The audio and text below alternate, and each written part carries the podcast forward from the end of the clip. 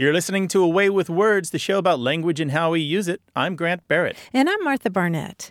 If you need proof that rules about usage and grammar change over time, just take a look at some of the books by language mavens from the late 19th century. Writers like Richard Grant White, who was mm-hmm. a prominent Shakespearean scholar, and another guy named C.W. Bardeen, who wrote a book called Verbal Pitfalls, a manual of 1,500 words commonly misused. Mm-hmm. For example, one of the things that stopped me in my tracks when I was reading is that both of those writers disdained the term campaign when you're talking about a presidential campaign. Why?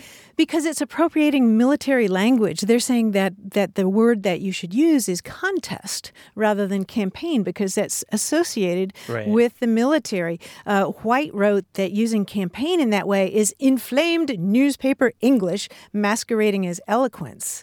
And then he went on and said, I do like that. I know, right? Even though I don't agree with the rule, I do like that. Yeah, he writes, Is it not time that we had done with this nauseous talk about campaigns and standard bearers and glorious victories and all the bloated army bumming bombast, an election has no manner of likeness to a campaign or a battle. It is a mere comparison.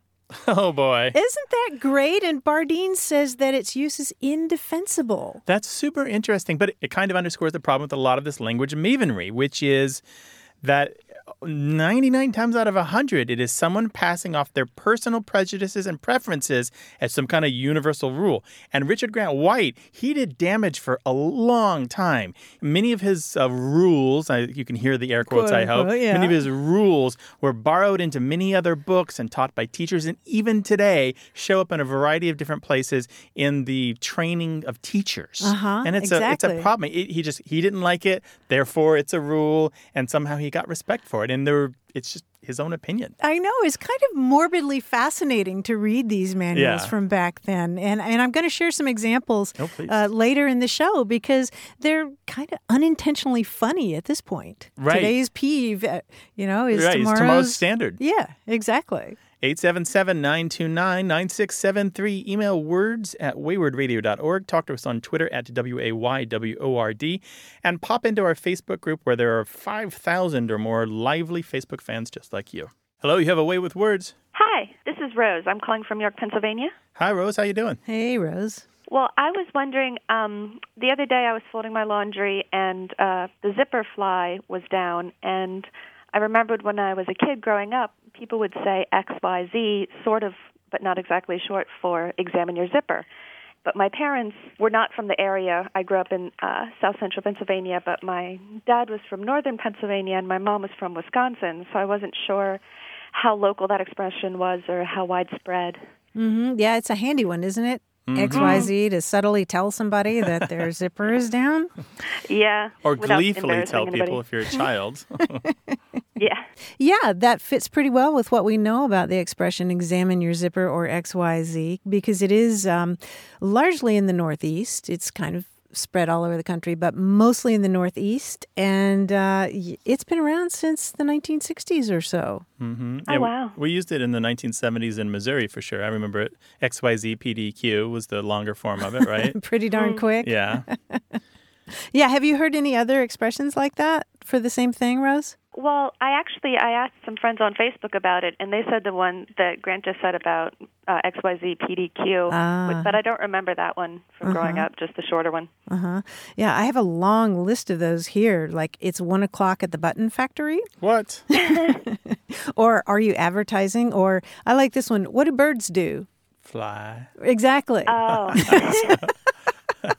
Your cuckoo clock is working. The barn doors open is a common one. Yes, the oh, barn yeah, doors open. I've heard that one. You have okay, mm. okay. Or um, some people say there's a dime on the counter. What? Yeah. Hmm. and then you're supposed one. to look down and see oh, you the look dime. down at the oh. counter yeah. and you'll hopefully catch your zipper. Yeah. Okay. Yeah. Uh, XYZ is much more widespread than all of those. Well, thanks, Rose. Appreciate it. Yeah. Thank take, you. Take care. Bye bye. Right. You too. Bye. Did you know that in British English they don't say fly, they say flies? Your flies are open. Oh, really? Yeah. Your flies. It's one of those oh, interesting oh, in- differences that for is. can't really fathom why, but And do they say XYZ? I don't know about that. I don't even know if they have that one. Call us with your stories about language. 877 929 9673. Hello, you have a way with words. Hi, Grant. Hi, Martha. This is Heath Blue calling from Palmer, Massachusetts. How are you guys doing? Doing well. How are you doing, Heath? I am doing wonderful, thank you. Recently, I had uh, somebody send me a link on Facebook, and it was um, Stephen Colbert performing uh, "Blister in the Sun" with the Violent Femmes. And um, now I'm a product of the 80s and the 90s. You know, I'm 40 years old, so I was left with this feeling of uh, of nostalgia for for the Violent Femmes, but also this feeling of, of love that I have for Stephen Colbert.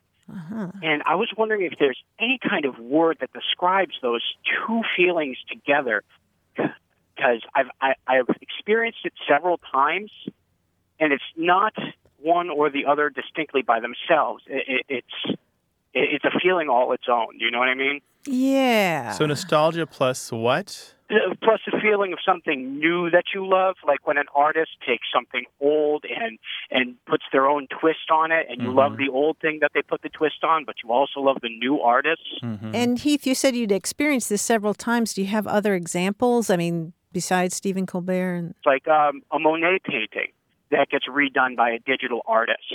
this is a tough one. I've never heard of a word like that that I can think of. I'm thinking of all my Greek and Latin w- roots, juvenalt or ju- um, yeah, I was know, thinking young, of the old. Italian uh, uh, Nuovo Vecchio, maybe, because that sounds Oh. that sounds fancy, right? I don't know. If I that's, like that very much. uh, new old together. Nuovo Vecchio sounds uh, classy. and It sure kind does. Of fake, fake elegance.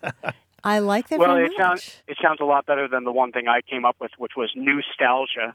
Oh yeah, oh, that's okay. That's pretty good. Um, but, you know, Nostalgia. I like that. I do like that. There's also notions of uh, a retro feeling here, so you might do retrostalgia. There's a short list somewhere, I don't remember where I saw it, of words coined from the nostalgia root, the Hmm. false root of nostalgia.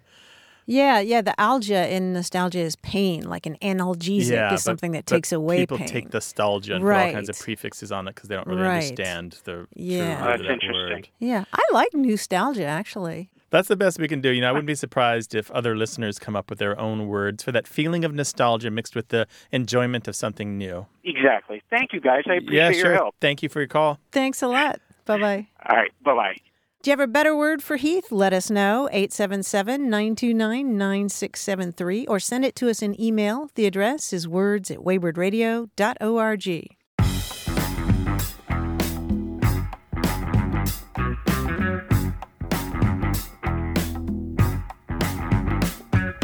Am I the only person who didn't know until last week what a bollard is? Do you know what a bollard is? Mm, Yeah, these are like these short concrete pylons that kind of block cars from going on the sidewalk, or they protect the entry to federal buildings, or they're actually used in the seashore to wrap uh, ropes and cables and things around. Yes, those are called bollards. How did I live all these years without knowing that? It is a vast language. You need to forgive yourself.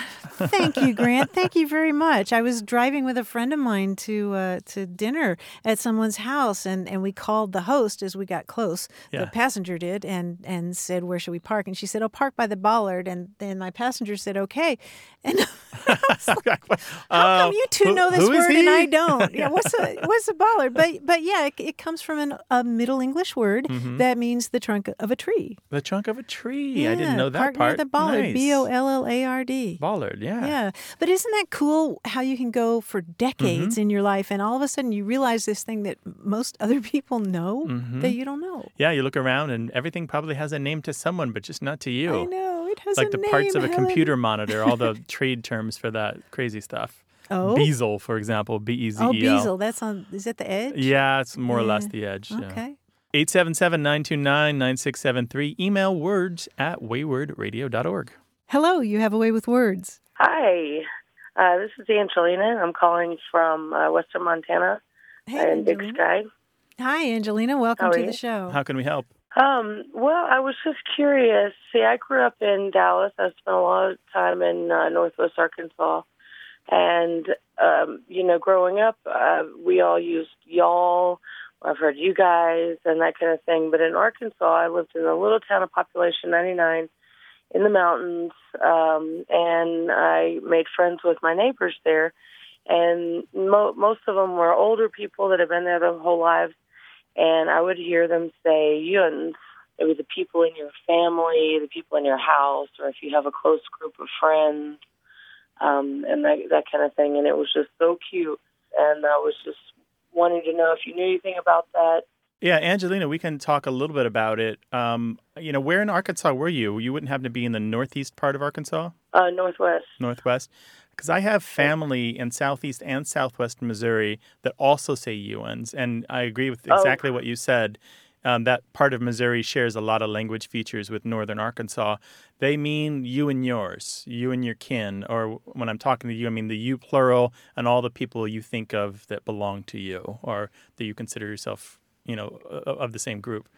Um, Right. And and you you can trace this back to some dialect features in the British Isles, and then it came over, and you find it really, really heavily used in Western Pennsylvania, but it also shows up in Ohio, the Ohio River Valley, Kentucky, North Carolina, Arkansas, Missouri, the speckles here and there throughout the South, and it's kind of like this interesting arc that even after it leaves the Ohio River Valley, you can kind of draw a line kind of towards the Southwest United States through Texas, and more or less the the places that have tended to say this follow this line, which may reflect the old immigration patterns when people were coming west. It goes back to at least the early 1800s in the, in the United States, and it's directly related to all of our Pennsylvania listeners are going to love this. it's directly related to the yins. They tend to spell it in Pennsylvania as Y I N S, yins, but it's it's the same thing, just a slightly different pronunciation and a different spelling. Oh, I wouldn't even probably know what they were saying if they said it that way. Even through context, Yins? even if say Right. yins want to come over for some some pie, Yeah, yeah, through the context, I would. Yeah, and uh, and a, and a variant of not a variant, but like a, a matching word to keep in mind is weans, and it's far less common, but it, it it had been for a while that people would say weans going to the store now, meaning it's the same kind of use of that pronoun with the uns attached to it, meaning mm-hmm. ones. Well, that's really interesting. Thank you. Yeah, our I pleasure. just thought it was a really adorable word that the old ladies would use. I It love that response that you have to something new in the language. I love it when somebody says, It's adorable. I love it. I need to find out more because that is what Martha and I try to do as well. So cool for you. Nice. Well, I love it.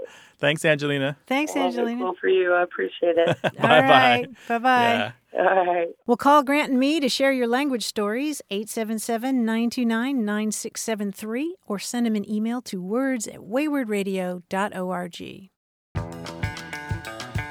English, one language, many voices. Share your stories as A Way with Words continues. You're listening to A Way with Words, the show about language and how we use it. I'm Martha Barnette. And I'm Grant Barrett, and we're joined on the line by John Chaneski from New York. Hi, John. Hey, John. Hi guys, how you doing? Well, today we're going to talk like serpents. We're going to work on our sibilants Okay. with phrases that take the form something and something, where the first and last words begin with S.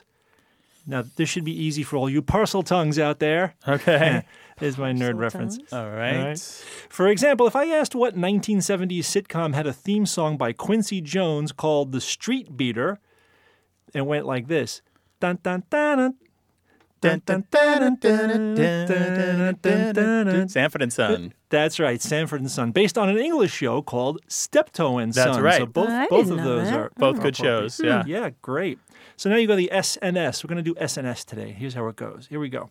This phrase, which is also the title of a Johnny Winter album, a Whitesnake album, and a Canadian hair metal band, and a few movies, refers to the moral extremes of the Catholic life. People who are really good and people who are really not good. Saints and sinners. Saints and sinners is correct. Get those. Not right that I out know It was the anything about white that snake. music. It, It was the white No. snake that did it for me. The white snake did it for you. Yeah, did it for you- me. You never know what it is. Yeah, the Catholic. Here's the next one. This company's first publishing venture was the first ever book of crossword puzzles, which jump-started the crossword craze of the 1920s and made them the phenomenon they are today. Simon, and Schuster. Simon and Schuster, that's right. The book actually came with a pencil attached. Back then, that was a huge gimmick. Huge. It is the principal subject of the Fourth Amendment to the United States Constitution. Search and seizure? Search and seizure is correct, right? The right of the people to be secure in their persons, houses, papers, effects, etc., against unreasonable search and seizure. Very good. It is the first published work by Jane Austen and the only one that fits the theme of this puzzle. Sense, Sense and and sensibility. sensibility. Sense and sensibility. Very good. This phrase describes a common and convenient way for men to differentiate the teams when playing an informal game of basketball. Skins and shirts and shirts. skins. right? Either way is fine. Shirts and skins, skins and shirts. The title of his 1962 album of standards by Old Blue Eyes would seem to suggest that it features the chairman of the board himself, accompanied by just one section of the orchestra. Sinatra, and, strings. strings. Yes, Sinatra and Strings. A 1974 hit song by singer, songwriter, and comedian Jim Stafford. This tune told the tale of a boy whose girl needed to mm-hmm, remind him that she mm-hmm, likes mm-hmm. neither arachnids nor legless reptiles. What do you got, Martha? Booey boo. Um, spiders and snakes. Spiders and snakes. I don't like spiders and snakes. Very good. Finally, it's a genre of fiction which would include the chronicles of Conan the Barbarian and features both arms and magic. Arms and magic. Yes. Conan the Barbarian. Swords and sorcery. Yes, swords and sorcery is correct. Very good. Well, that was very short and sweet. Yeah, that was a good one. I was waiting for. Simon and Simon to come up. You know that show that was set here in San was- Diego? yeah, I love that show. holding yeah, that one in San reserve. Diego. yeah, maybe for next time. John, thank you so Thanks, much. So much. Bye bye. Thank you guys. See you later. This is a show about language. Give us a call, 877 929 9673, or email us words at waywordradio.org.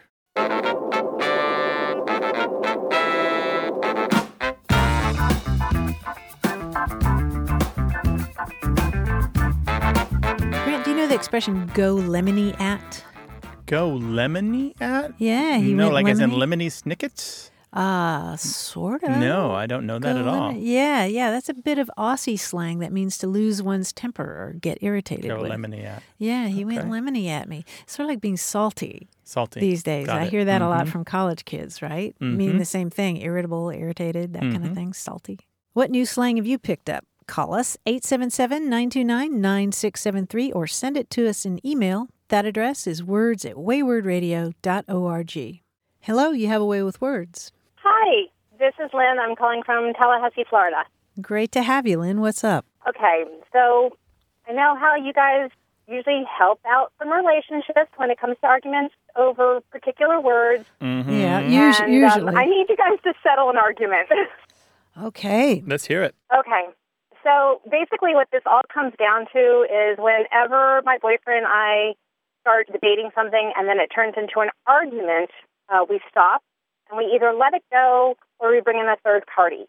And right now, for the past five years, he will not let this particular instance go. Oh boy, no pressure there. Yeah. He's adamant that I am using words incorrectly and that I need to change my position. So I'm hoping you guys can help. Okay. Oh, five years. Five years. Um, and part of it is I'm pretty sure I'm doing it just to torment him now. right. it, it comes down to the difference between a couple and a few. A couple and a few? I, I use them interchangeably. Give me a few napkins, or give me a few moments, or give me a couple of straws. And and he hates that. Hates it because he's convinced a couple is always two, and a few is always three to four. Okay. Um, okay. Hmm. How long? I know it seems kind of silly, but he he just when I say give me a couple and he gave me two and I need more, he told me that I was not being precise in my language. Ah. Oh, I see. Ah, and what's your position, Lynn? hmm I grew up using them interchangeably. I don't see a big deal, especially when I found a dictionary that said not only are they synonyms, but it actually said one of the definitions of a couple was a few, and he didn't like that. Ah. So he's going to argue with the dictionary. Right. Or bring out a different dictionary. exactly. Hmm. Dueling dictionaries. Interestingly enough, I, I've mentioned this at work, and it's created an interesting dynamic with my coworkers too, because some are definitely on his side and some are definitely on my side. And I'm thinking, is this a regional thing? Is this just how we were all brought up, or even our generation? But it's interesting. It has caused some interesting discussions. Yeah, you're gonna you're gonna get that, particularly when you interrogate somebody directly about their own language use. They usually really honestly don't have any real idea how they speak and what they say. They're kind of like Okay. you, they're using their own judgment for the moment and, and trying to come up with the best possible version of themselves. Any field worker in linguistics will tell you if you directly interrogate people about their language use, you're not going to get very good results back. So you always have to go it indirectly, which is why lexicographers and dictionary editors look at written text that wasn't written to be examined for linguistic cues, right? We look at books Oh, and, yeah. and uh, we look at novels and newspapers and transcripts of things that people are writing on Facebook and wherever, and we use that text to say this is unguarded speech they did not know that we were going to look at. This is their true selves. This is how they really speak. So that's I suspect is what's happening with your significant other is that he is not fully aware of his own patterns as well. But let's set that aside for a second. Here's what the New Oxford American Dictionary says about couple. It's second entry. Its first entry is for two or a pair, right? It says an indefinite small number. Okay? An indefinite small number. And this isn't the only word that we do this. I'll be there in two seconds. Well, is it actually two seconds? No. It only take five minutes. Come over, we'll do this together. It's like, mm, is it actually five minutes? No, it isn't. Oh, it's just a 20 minute drive away. Like every there's this old joke in a lot of cities across America that everything is just 20 minutes away because it's kind of the generic sound number we use. It sounds specific, but it's actually not. It's So the- very imprecise. So the bottom line is that couple can mean more than one thing. Lynn and her partner are not a few. They're a couple. Right, right. Well, the, the one of the jokes about this is that if if few always meant three, then we'd only have three Marines in the U.S. Marine Corps. Oh, good point. I like that argument. And where you find that border between couple and few is really contextual. And I, you know, we often say this on the show words do not exist alone. They keep company, and you examine them according to the company they keep. To merely look at the couple alone without a larger body of text is a mistake and, and, and, and just really not going to give you the results that you want. So, couple is used vaguely and imprecisely all over the place. And few is already vague and imprecise, right? Is it three or is it four? Can it go up to five? Can few be two? And you will get occasions where it turns out to the two. And here's the other thing. I'm sorry, I'm really excited about this. Lynn. Here's the last thing I want to say. I like it. No, this is good. So when somebody says, give me a few napkins, nobody involved knows exactly how many napkins they're going to give back to you. And it's not that they, they carefully counted and said, here's three napkins. You just kind of grab a little bit off the top and you mm. give it to the other person.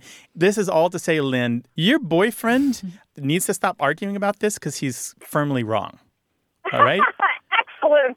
If he, Lynn is high if fiving he herself wants right to now. be right about this, I am. if he wants to be right about this, he should only ever use the number two, the number three, and the number four, and stop using those two words altogether. Because he is he's a minority by like a hundred million to one. Wow, that's great. Lynn, so now what will you torment him with? Well, first of all, I'm going to probably turn torment him this for a while because he, he did ask me if you guys were going to call him and get his side of the story, and I told him that's not how it works. um, Sometimes so we that's, do. That's going to be the first thing I torment him with. If he wants to send us his point of view, if he disagrees, with what by all means. But but it sounds him to to me, take a couple of minutes. yeah. It take a couple of minutes. us Yeah. an email. Uh, yeah, there's a there's another joke that I saw on Metafilter, which is a discussion forum I go to, where somebody says, anytime somebody asks me about couple versus few, I say, I'll get back to you in a couple of minutes. I have a few things I need to finish up first. oh, that's excellent. So, Lynn, I think we're sending you away happy. I, you, you very much are, and um, the next time he is upset with me because I was not precise with my language, I'm going to do exactly what you suggest and say, well, then don't use the word couple or few at all, and give me numbers, and that might be the next thing I torment him with. yeah, but how many do you mean? You just said a few. Do you mean three or do you mean four, buddy? Exactly. Thank you guys so much. Thank you, Lynn. You don't even know how much I appreciate it. Yay, there's a happy woman in Florida. We do. okay. Thanks, Lynn. Bye bye. Bye bye. Thanks. Bye. 877 929 9673.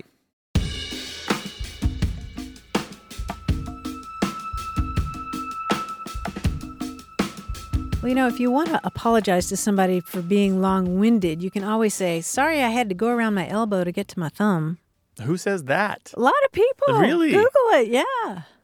Go around my elbow to get to my thumb. Yeah, Take the yeah. long way around in a story. Right. This came up when we were talking not too long ago about looking for a word for for the opposite of a shortcut. Oh, okay, that's a good one. Yeah. So what is got- it again? Uh, I had to go around my elbow to get to my thumb. Okay, pretty good. Yeah, pretty good. Can have to do with driving or telling a long story. Share your words and language and cool things to say to Wayword on Twitter or call us 877 929 9673. Hello, you have a way with words. Hello, this is Anna E. I'm calling from the San Diego area. Welcome to Way with Words. Yeah, what can we do for you? Well, um, it's actually something that will get me out of trouble. Um, I grew up in a Spanish speaking household, and so idioms in English always really got away from me. And uh, I remember once I was having this conversation with my mother in Spanish, and uh, she has a temper and she has her ways and whatnot. And I remember telling her, Mom, you know, you should really um, try not to do that anymore, or you should try to maybe say things a little bit differently or in a different tone. And she just kind of laughed and said, Well, and said it in Spanish, Well, you know, an old tree does not grow straight anymore. And uh, it gets a little bit lost in translation, and it, it makes sense, but um, when I said it to her in English and not directly at her, but I said, "Oh, mom, I guess it's true. You know, an old dog um, can't learn new tricks or things like that." She gave me the look of death and pretty much said, "I can't believe you just said that." And I kind of tried explaining to her that it's not that offensive in English. But um, she just kind of got a little bit upset with me, and I was wondering if there's a way to say something similar in English without it sounding so offensive. Was it the Oh, dog part she didn't like? She didn't like being connected to a dog like that? what was it? she doesn't really understand English that much, but she know what that means. Mhm. But she didn't like being connected to a dog that way because in Spanish, when you translate it, it, it becomes a feminine word. So it um, kind of sounded like I was Oh. calling her something else. Oh, Oh, I see. Okay. Never mind. Oh dear. So yeah, that would be a problem, right? Right, right. And I Mm. said, no, that's not what I meant. But uh, but the, the harm had been done. Luckily, she she got over it, and I explained it to her. But uh, but yeah, some people do get offended when when I say certain things in English, and, and vice versa when I uh, translate certain idioms into from English to Spanish and Spanish to English. Oh, that's so interesting. So you had to explain to her that it's that it's a pretty much a benign expression in English. Can't teach a Right. dog new tricks. Right. Hmm.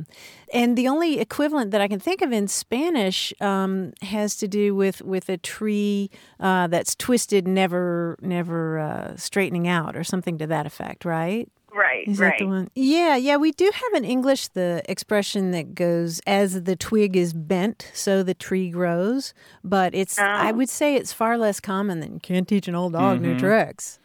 Yeah. There's another Spanish saying that I want to see if you know. I don't know where in the Spanish speaking world it's spoken, but pardon my Spanish, which is not that great. El loro viejo mm-hmm. no aprende a hablar. The old parrot doesn't learn how to speak. Do you know that one? I haven't heard it, no, but it does make sense. And there's Yeah. a there's some really ancient ones too, and actually one of them I believe goes back to Latin, which says an old parrot doesn't mind the stick, and what they mean by that is that if you another version is the old parrot doesn't pay attention to the strokes of correction, meaning which you if you hit a parrot to get it to behave and to do the thing you want it to do, an old parrot doesn't pay attention to you because it's set in its ways. right, right. Yeah, well, it's sort of. I mean, you could take it all the way back to uh, to the Bible and uh, the Book of Jeremiah, where they talk about can a leopard change its spots? hmm Right, I've heard that one. That I've might be a really good one And, to and I actually looked at one, looked a few things up, and Uh-huh. my mom loves leopards. So when I heard that one, I Uh-huh. said, "Oh, mom, listen! I found this one that I might use on you now." So eventually, she understood about the dog. Then, she did, but Uh-huh. it, you should have seen the look on her face. I thought I was not going to leave that room alive. yeah. well, good. We're glad you got it straightened out. Anna, yeah, thank you well, so much. Thank you so much. Thank you. yeah. Thanks for sharing that story. Bye bye bye. You know, we could have given Anna a word for somebody who learned something late in life. That Oh, yeah? What's that? useful. Opsimath. Ooh, Do you know opsimath. I don't know that. O P S I M A T H. It That's a cool from- word, yeah, opsimath. Yeah. We welcome calls from everybody, Opsimaths included, 877 929 9673.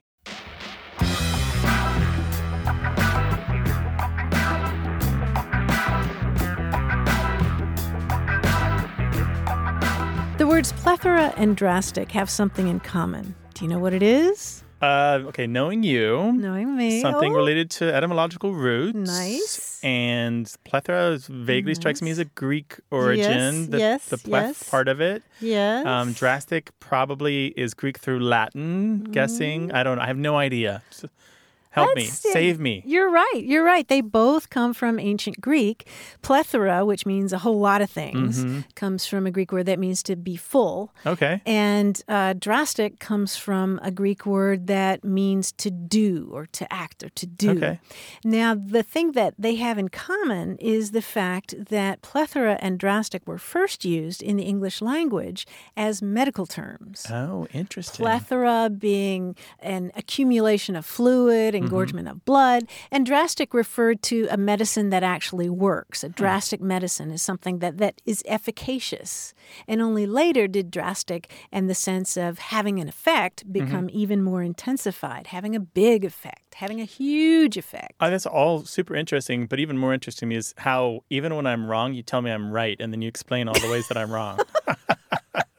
Did I just do that? you always do that. You always say, "That's good, that's right, Grant," and then you're like, "Let me tell you the hundred things you didn't say."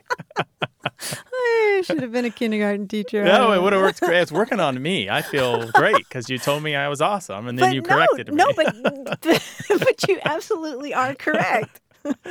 877-929-9673. Email us words at waywordradio.org. More conversation about what we say and how we say it. Stay tuned.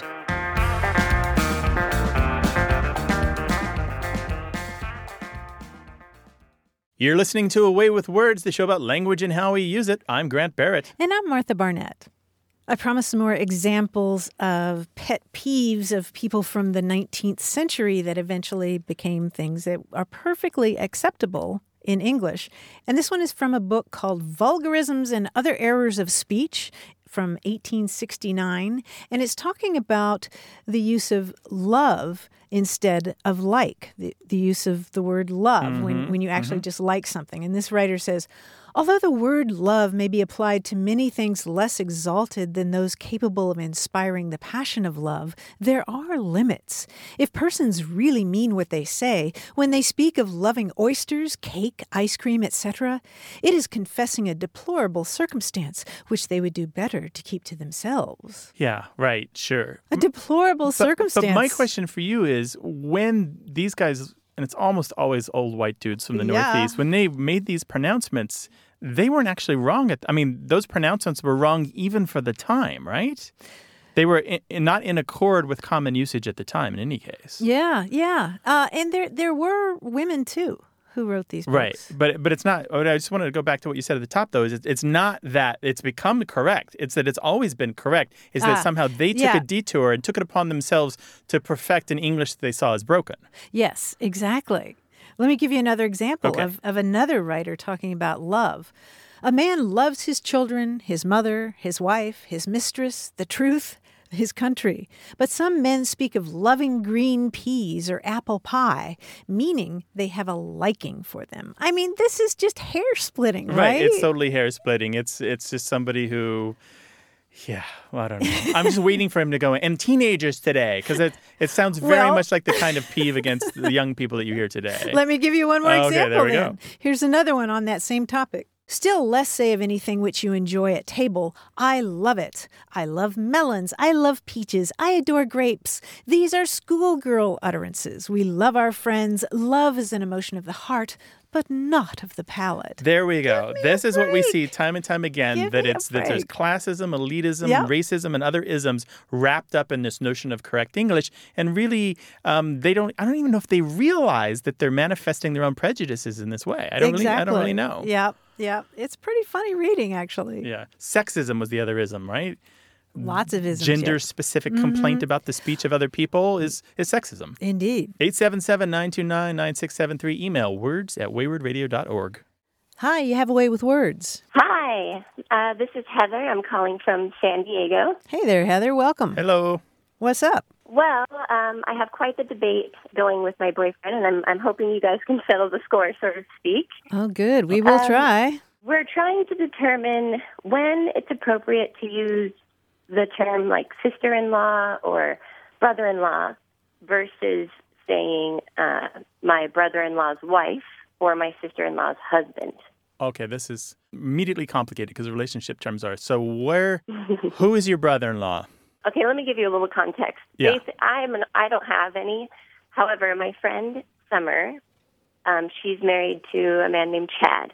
Mm-hmm. Chad has a brother named David, and David is married to Terry. And me and my boyfriend were discussing some of my friends, and he didn't know who Terry was. And I said, "Oh, it's Summer's sister-in-law." And he's like, "But wait, you know, Summer's an only child. That can't be possible." And I said, "Oh, well, it's Chad's brother's wife." And he said, "Well, then technically, that's her brother-in-law's wife, not her sister-in-law." Uh, Oh, I see. So, let me just see if I can get this right. Summer and Chad are married. Chad mm-hmm. has a brother, David. David is married to a woman named Terry. And Summer said that Terry was her sister in law. Yes.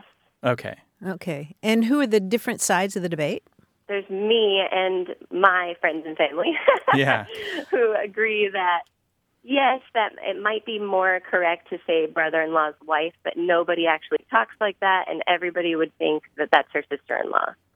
And my boyfriend and some of his colleagues say, no, no, no, you know, learn the English language. That's not correct, and it would be brother-in-law's wife. Interesting. Oh, boy. Um, this is really interesting because you know, both parties are right. We look at common uses across the billions and trillions of words that people use, and that's how we vote. Um, and that's where we get right and wrong when it comes to language. And here's why you're both right. A sister in law can be the sister of your spouse, the spouse of your sibling, right? Or the mm-hmm. sister of your sister in law or your brother in law. So it's very complicated here. Right. And I can, you know, I sometimes confuse people I don't know well because I'm not married and I'll talk about my sister in law and, you know, Yeah. I'll get a look. I Yeah. mean, I wish we had a more specific term in English for it. There, so, so the clear thing here is like sister-in-law isn't just that one relationship. It isn't only the sibling of your spouse. All right. Right. A sister-in-law is not just the sister of your spouse, and that's the mistake that your your opponents in this argument are making. They think it's very specific when it's actually broader than that. it's much broader. Yeah, after talking with friends and family, we kind of came to this consensus that it depended on how close you were to the person. For instance, in the, in this scenario, Summer and Carrie are like best friends. Mhm. So of course she would just call her her sister-in-law. Where maybe if it was a relative she wasn't very close with, or maybe even fond of, she might you know take the longer route and refer to her as brother-in-law's wife. I don't have any data on that, but that makes a lot of sense to me. I could actually see that being true. Now, on the other hand, sister and um, sister and our brother-in-law's sister is fine too because it's it's technically correct. It's just not as It's a more mouthful. yeah, it's a mouthful. it's more formal, a little less polite, probably. Probably just not getting the force of the relationship across. Um, you can say co-sibling-in-law, which kind of covers the bases as well. Oh, wow. But Co-sibling-in-law. that's- Now that sounds formal Uh, but I have a, my final up. word for you that you could just just to clarify all this is the more generic term for these people that you're related to by marriage but not blood, and these are your your affines. A F F I N E S. A fine. Yeah. A F F I Wow, N E S. think So I've never heard that word. I yet. know, right? Pretty Well- common. yes, this is our job. We bring new things to the light. so, I'm writing this down. Yeah. But in but in general, Heather, I think you're totally fine. You're more right than they are. I think, but they had one particular point which I thought that they were being um, incorrect about, which is they're being overly Right. specific. Cool. Okay. L- Okay, let Heather, take that back to the clan. If you need us a place to stay when they kick you out, call Yeah. Martha.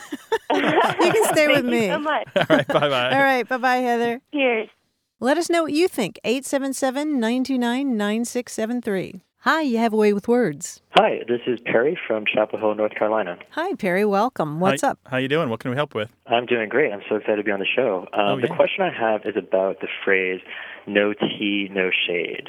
Um, this is a phrase that I know from uh, shows like RuPaul's Drag Race or from the drag queen community.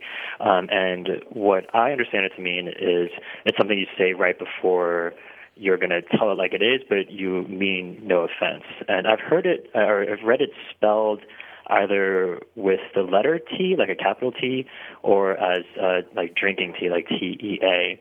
And I'm pretty sure it's related to other phrases like spill the tea or um, uh, throwing shade. Uh, but I just wanted to get y'all's uh, opinion or uh, y'all's experience in where this phrase comes from, the origins, and uh, when and where, that sort of thing. No tea, no shade, right? Yeah. No tea, no shade. And so if I were going to say something in the context of the show, I was, you know, they didn't pull off the dress that they were wearing, I'd be like, no tea, no shade. But I got to tell you, that gown is all wrong for you, right? Right, exactly. Okay. It- It's definitely popularized by RuPaul's Drag Race, and as a matter of fact, they have a really decent entry on it on RuPaul's website. They have a whole lexicon of all the drag terms and and all this. So Some of this stuff going back decades, well before even RuPaul was born. Really interesting stuff. And they do have a definition for this. It pretty much conforms to what you're saying. The spelling is variable, but what's interesting is although it's usually spelled T E A, it's actually supposed to be just the letter T or spelled T E E because it's an abbreviation of truth. And Oh, what's okay. funnier still to me about that is that originally when it was used, if you find the very earliest uses online, they'd say all tea, no shade. What they meant is I'm going to tell you totally the truth, but I'm not throwing shade at you. I'm not trying to make you feel bad or to diss you. And somehow along the way, it just switched to no tea, no shade, even though you are actually giving all truth still. Um, on the website, however, they make one. They say one thing that's not quite true. They say it was coined on in season five, which would be 2013, by one of the mm-hmm. performers, and actually the term is at least five years older than that. Um, mm-hmm. and I think it may actually date, predate RuPaul's show. So mm-hmm. that's pretty interesting to me. So that the shade itself, though, throwing shade has had something of a vogue in the last, say, eight to nine years, maybe ten years even. And when I last looked at this, I did a I did an entry for my double tongued dictionary. I was able to trace it back to the 1920s when to shade somebody meant something very similar, which would be to defeat or to outdo or to best someone. And then uh, we start to see it transition. It's very heavily used in the African American community. And by the l- 1980s and 1990s, shade and throwing shade starts to show up in the drag scene. Um, and also, it pops up in this whole voguing craze. If you remember Madonna and voguing, all that, she kind Yeah. of she kind of rode on top of a trend that was already taking place. And then here we are in 2016 with shade still being a thing that you can throw, but it's definitely left the drag community and it's definitely left the African American community. And do you know how it came to transform into TEA? Um, because people weren't sure. They only heard Oh. it and didn't Yeah, see it it, wasn't and they down. and they did their best guess. oh, okay. Great. Well, thank you for all that information. Yeah, sure. Perry, thanks for calling. Thank you. Bye. Thanks. Bye bye. Bye bye. 877 929 9673 is the number to call to share your stories about language, or you can send them to words at waywordradio.org.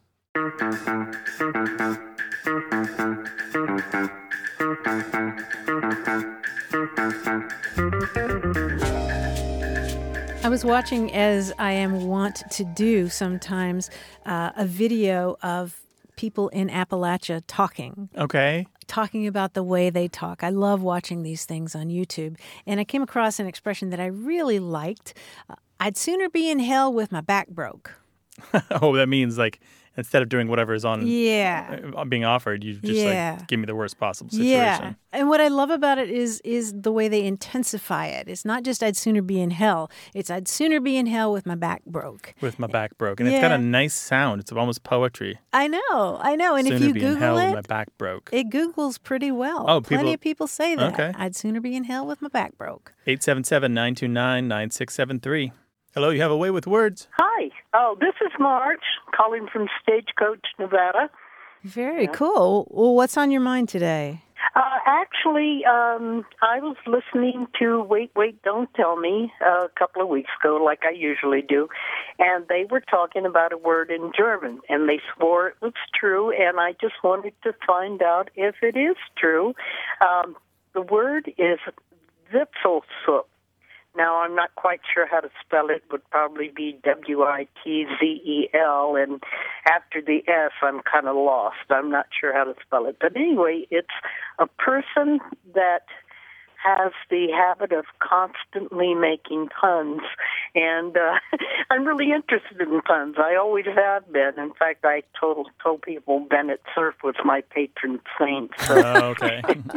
So Yeah. the word is Witzel. Witzelzucht. Witzelsucht. Yeah, Yeah. Witzelsucht. Yeah, Marge, it is a word, and it's uh, W I T Z E L S U C H T. Witzelsucht. Peter Sagal, we have your Oh, okay. back. All right. Yes. Well, I'm only half German, so I only got half of it right. So. Oh, that's how it works. Yeah. Yeah. And Yeah. actually, the thing about this word is that um, people get all excited when they hear that this word exists and they think, oh, this is for people who aren't pun control advocates. Ha ha ha. But, but actually, actually, it's, it refers to a very serious problem um, with uh, brain dysfunction in the frontal lobe. It's, it's actually a medical condition, and you don't, yeah, you don't hear much about it because it's it's pretty rare. But um, neurologists see folks with Witzelsucht um, a few times a year. Some of them have reported that, and it has to do with a problem in your frontal lobe, and you can't stop making puns or you can't stop making bad jokes, and uh, you can't respond to the jokes of others. I mean, it's really sort of a perception problem. Yeah, one of the one of the medical Oh. dictionaries that I read um, said something about um, they're unable to su- suppress unacceptable responses, which to me describes most puns as an unacceptable response. Yeah, and the, the term itself, Witzelsucht, might be translated as joke addiction or something. And I mean, it, it's a serious problem if, if, say, you're married to somebody who wakes you up every hour on the hour to tell you a bad Oh, joke. no. I mean, that, that actually happens. How long would that marriage last? That's terrible. I mean, seriously, doctors say that if you have somebody in your family who suddenly starts making a whole lot of jokes, like suddenly, like Oh, it's not their ordinary kind of behavior. so something going on with the frontal lobe. yeah, so- maybe a stroke or so the uh, frontal an lobe if injury is or like a the, tumor. the behavior governor, right? The frontal lobe, the right, side, yeah. Yes, Yeah. right. Yeah. Uh-huh. Okay. Yes. Yeah. I, well, that's really interesting. Yeah, I had no idea it was a medical condition. I Mm-hmm. just figured it was something that they called people that, you know, annoy the heck out of you with dumb jokes. You know, I mean, I have a friend like that too. So. Ah, you're calling for a friend, as they say. Is that right? Yeah. Yeah, no, actually, I'm not. No, I, it, it, it's it's true. It's just he has terrible jokes, but uh, he can control himself when he's trying to impress somebody. It's only when he's around his close friends that he does that, just to annoy him. Ah, yeah, yeah. I could, I can't tell you, Marge, the number uh, of puns that I repress. it takes a lot of energy to be me. Marge, thank you so much for your call and telling us everything. All right, we really appreciate it. okay, thank you so much, Cheers. and I re- and keep up the good work. All right. This is. Thank you so much. I love That's your show. really kind of you. thank you, Marge. Take care. Take care Take now. care. You're Bye bye. Bye bye. Bye bye. 877-929-9673. Email words at waywordradio.org. Talk to us on Twitter at W-A-Y-W-O-R-D or join our community in our Facebook group.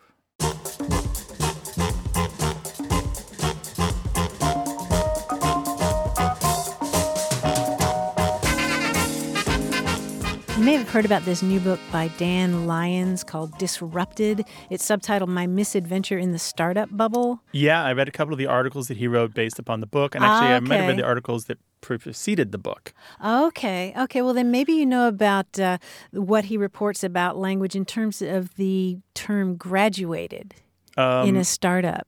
graduate, I don't know exactly what that is in a startup. He says that in the startup where he worked, when someone gets quit or gets fired, the event is referred to as graduation. So you might get an email that says, Team, just letting you know that Derek has graduated. Oh, no. And then, then you go out into the Is- open office space and you don't see Derek or his stuff anymore. is that jocular slang or is that like business jargon gone awry? I don't It's hard to know, right? I don't know. Dan, for people who haven't read the book, is a guy in his 50s who Mhm. worked at a startup for for several months. with lots of young people where he was by far and away the oldest person there, right? Right, And so he brought his skills with him, but there was a lot of culture shock. Part of it was age difference. Yes, yes. And another term that uh, he picked up there was delightion. Delightion, what's that? It's a made up term that they used in that uh, company to refer to pleasing customers, delighting customers. Uh, And I have heard that from people in the tech world that uh, we're designing for delight and delight this and delight but that. delightion is a word. That's a new to me. It is now. 877 929 9673. Want more A Way with Words?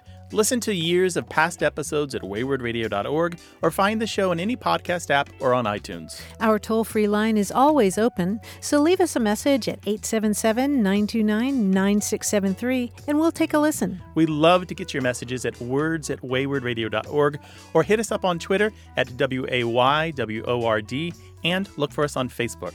This program would not be possible without you.